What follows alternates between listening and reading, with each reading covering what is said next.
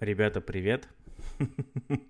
Если вы слышите мой голос, значит, очередной выпуск РМ-подкаста уже готов, и вы его сейчас можете послушать. Как вы понимаете, выпуская его не просто так, сегодня для рынка произошла, наверное, одна из важных и очень важных новостей, инфоповодов.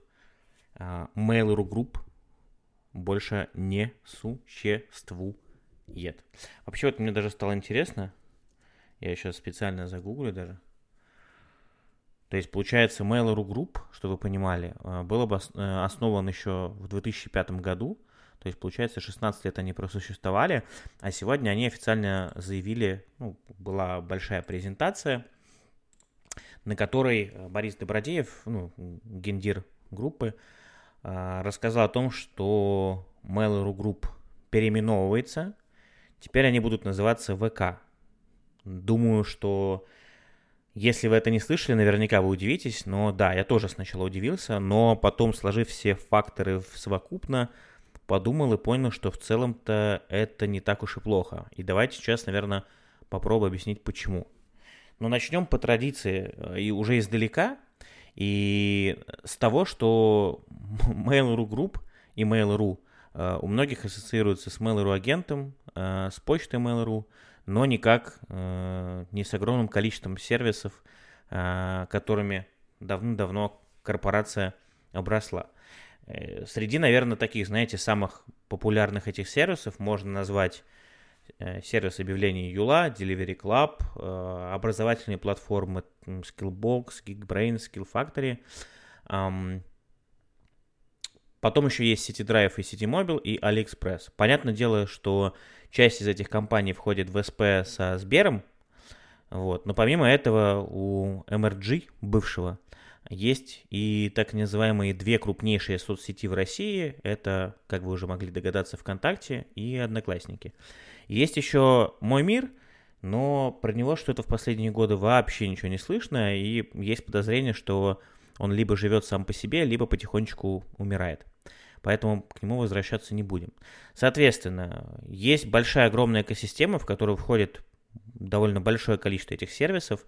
Есть еще там Маруся, есть подписочный сервис Комбо, есть уже давно-давно цифровая авторизация через ID, VK ID. И если вы вспомните, то в какой-то момент ВК начал постепенно все эти продукты аккумулировать внутри себя. Появился так называемый VK Pay, это платежная система. Появился, как я уже сказал ранее, VK ID, с помощью него вы можете авторизовываться в приложениях, на сайтах компаний, которые, и сервисов, которые входят в эту экосистему. Появилась Маруся, голосовой ассистент.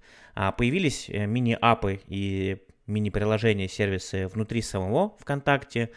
И, конечно же, есть еще такая штука, как Комбо и музыка, бум. Так вот, все вот эти сервисы теперь будут называться с префиксом ВК, то есть VK Pay, VK Combo, VK Mini Apps, VK ID, VK Business и прочее. Помимо этого, к ним добавится еще VK Работа, это бывшие ворки, почту Mail.ru переименуют в VK Почта, а сервис для, дейтинг или сервис для знакомств Лавина теперь будет называться VK Знакомство. При этом поисковик, насколько я понял, сам остается, и Одноклассники тоже остаются, просто у них теперь внизу будет подписано, что это часть экосистемы ВК. То есть все остальные крупные сервисы, такие как Юла, Delivery, образовательные все три сервиса, MyGames, площадка, Ситидрайв, Ситимобил и Алиэкспресс, не будут называться с префиксом ВК, потому что это отдельные бизнес-юниты, которые принято ассоциировать уже без ВК. Почему выбор пал на ВК? То есть Борис Добродеев, кстати, во время этой презентации довольно аргументированно ответил на все вот эти вопросы. У меня даже где-то это было выписано. Сейчас, секундочку, я открою. Я следил за ходом этой презентации. Честно говоря, что меня неприятно удивило, было очень плохое качество звука. Ощущение, что ребята не подготовились, и звук был таким, как будто это презентация какого-то уровня второй футбольной лиги там, в России. Не знаю. В общем, очень странное качество звука. Тем не менее, было три аспекта, да, когда он проговаривал это все. Почему ВК, да? Потому что он самый универсальный, самый узнаваемый и самый перспективный. Вот давайте теперь попробуем разобрать все вот эти три пункта поочередно. А почему самый узнаваемый? Потому что его знает 100% аудитории Рунета, и 67% пользуются социальной сетью ВКонтакте каждый день. Вот мы с вами, как маркетологи, очень любим писать, у меня в том числе в канале, вы любите писать и рассуждать вообще на эту тему, что ВК уже давно умирает, что ВК уже давно не тот, что ВК скатился, что вы там не сидите. Я тоже, кстати, был одним из тех, кто то же самое писал и считал, но прошло, наверное, года два, я потихонечку начал менять свое мнение, и слава богу, я рад, что я наконец-таки понимаю, что не нужно судить обо всем сугубо по себе. Почему? Ну, потому что мы маркетологи, мы всегда более прогрессивно на все смотрим, мы осваиваем всегда все самое новое. Понятное дело, что, скорее всего, большая часть ребят, которые занимаются рекламой и диджитал-маркетингом, они действительно ВКонтакте уже не сидят, потому что у нас есть куча альтернатив, там тот же Telegram, Facebook, даже ТикТок. У меня действительно много знакомых маркетологов, которые сейчас в ТикТоке снимают всякие видосики, и я иногда смотрю на это и думаю, what? Но, тем не менее, я тоже снимаю туда видосы, не вижу в этом ничего постыдного. Но, да, действительно, многие маркетологи перестали сидеть ВКонтакте, причем большинство из них это мои ровесники, то есть это те ребята, которые застали ВК на самом начале, на самом его расцвете, и спустя какое-то время от этой тенденции потребления контента через ВК отходили. У меня потребление через ВК проходит каждый день. И у меня есть по-прежнему тематические и узконаправленные группы, в которых я сижу, которые мне нравится там читать, которые я читаю только там. Там есть музыка, которую я слушаю только там, потому что, например, некоторых треков, которые находятся там под обработкой или каких-то ремиксов, вы при всей своей возможности найти в Spotify либо в Яндекс.Музыке просто не сможете. Они есть только ВКонтакте. Вот. И при этом, как я уже сказал, 67% действительно пользуются каждый день. Можно сколько угодно спорить, что ВКонтакте загибается, но цифры и все бизнес-показатели говорят об обратном. Вспомните, как Ситимобил отчитывался о том, что, если не ошибаюсь, опять же, совершили поездки, по-моему, 1 миллион или 2 миллиона поездок совершили с помощью приложения такси ВКонтакте. Это же просто невероятные цифры. То же самое там и с едой ВКонтакте. Да, вы можете этим не пользоваться, но это отнюдь не значит, что люди, которые живут вокруг вас, которые совсем далеки от мира диджитал, от мира вот этого всего, что они этим не пользуются. Поверьте, пользуются и еще как. Дальше, второй аргумент, перспективный, потому что это самая любимая соцсеть поколения Z. Тут я даже не знаю, что еще добавить, я, по-моему, ранее все сказал. Школьники действительно любят ВКонтакте, огромное количество, посмотрите, всяких молодежных или там совсем детских подростковых сообществ, в которых невероятная вовлеченность, огромное количество комментариев, люди действительно там сидят и общаются. Более того, это, конечно, с приставкой минус. Вспомните всех вот этих стрелков, которые оставляли свои там послания, меморандумы и прочее. Они все это делали в основном через ВКонтакте. Это говорит о том, что действительно молодежь ВКонтакте реально сидит. Конечно, не очень удачный пример, но тем не менее. И третий момент, почему универсальный? Потому что ВК выходит уже далеко за рамки соцсетей. И про это я уже вам говорил. Это и VK Pay, VK ID, VK Combo, Mini Apps. Это вся история, которая зациклена вокруг самого ВКонтакте, но является уже его неотъемлемой частью. Но при этом ВК уже представить без этих сервисов довольно-таки сложно. Поэтому ВК Работа, ВК Почта, Знакомство и все остальное сейчас будет объединяться вокруг этого ВК. Почему отчасти еще это сделано? Потому что ВК это довольно молодой бренд, и как показывают опросы, я так понял, самого же MRG, бывшего уже, да, у ВК очень хорошая репутация и очень хорошая узнаваемость. Очень хорошая репутация, естественно, в сравнении с префиксом Mail.ru Group. Поэтому мне кажется, что данная новость, в принципе, довольно логична. То есть к этому шли давно, про это уже еще летом писали различные телеграм-каналы и СМИ, сообщали. Правда, там предлагали другие названия, например, по-моему, ВК Групп, если не ошибаюсь, или ВК Компани. В итоге оказалось еще короче, просто ВК.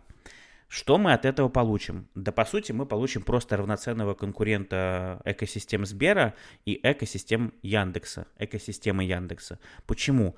Ну, очевидно стало, что если даже посмотреть то, как растут или падают акции, то акции Mail.ru Group, они стагнируют и продолжают падать. Либо стагнируют, либо падают. И это неизбежный процесс, в отличие от того же Сбербанка, либо Яндекса, акции которых растут просто нон-стоп. Дальше. И я думаю, что, скорее всего, в Mail.ru Group поняли в какой-то момент, что очень тяжело конкурировать компании, у которой нет полноценной экосистемы с одним запоминающимся названием, против таких крупных экосистем, как Яндекс и Сбер. Я думаю, что далеко не просто так и Сбер, и Яндекс сделали приставки вот к своим всем сервисам, практически ко всем сервисам. И, скорее всего, это все работает и на бренд, и на узнаваемость, и на популярность, и в том числе на трафик. По-моему, даже где-то был пример, что когда экс-ворки переименовали в ВК Работа, количество размещаемых там вакансий или количество трафика, я уже сейчас, честно говоря, не припомню, выросло на 37 или 67%. То есть, представляете цифры, это просто невероятные цифры. Поэтому что мы в итоге получаем? Мы получаем... С одной стороны, старый бренд под названием Mail.ru Group, который морально и физически уже устарел. С другой стороны, мы получаем очень хороший и молодежный, и, главное, перспективный бренд ВК. Это, кстати, во многом отвечает на вопрос, почему Одноклассники не стали, почему корпорация не стала называться, допустим, ОК Group, или просто ОК, а почему ВК? Потому что ВК реально, давайте будем честны, все-таки топ-1 сеть в России. Вот.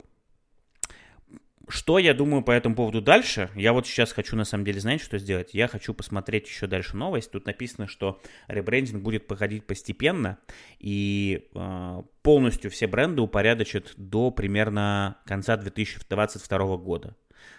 Поэтому изменения, я думаю, мы все еще увидим. Что это будет, тоже еще увидим. Но, по крайней мере, стилистика и дизайн того, как это все выглядит, мне очень нравится. Действительно, выглядит стильно, модно, молодежно. А старый логотип Mail.ru Group, конечно, постепенно отходит, так скажем, в никуда. Поэтому... Что еще добавить? Не знаю. Тут появились, конечно, шутки такие, что игра в кальмара, поправки в Конституцию, в контексте хорошая шутка. Они вкладывают душу в классный проект, в корне меняя его вкус. В общем, там шутить можно бесконечно.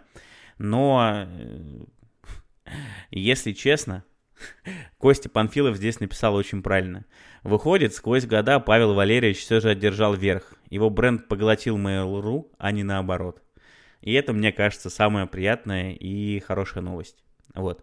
Это, наверное, на сегодня все, что я хотел обсудить. Спасибо, что дослушали выпуск до конца. Если вы хотите предложить какую-то тему для обсуждения, либо просто со мной пообщаться, у меня ВКонтакте всегда указаны в описании к каждому выпуску подкаста, либо можно меня найти легко в соцсетях Семен Ефимов, просто вбейте, либо в Телеграме РМ или Русский маркетинг.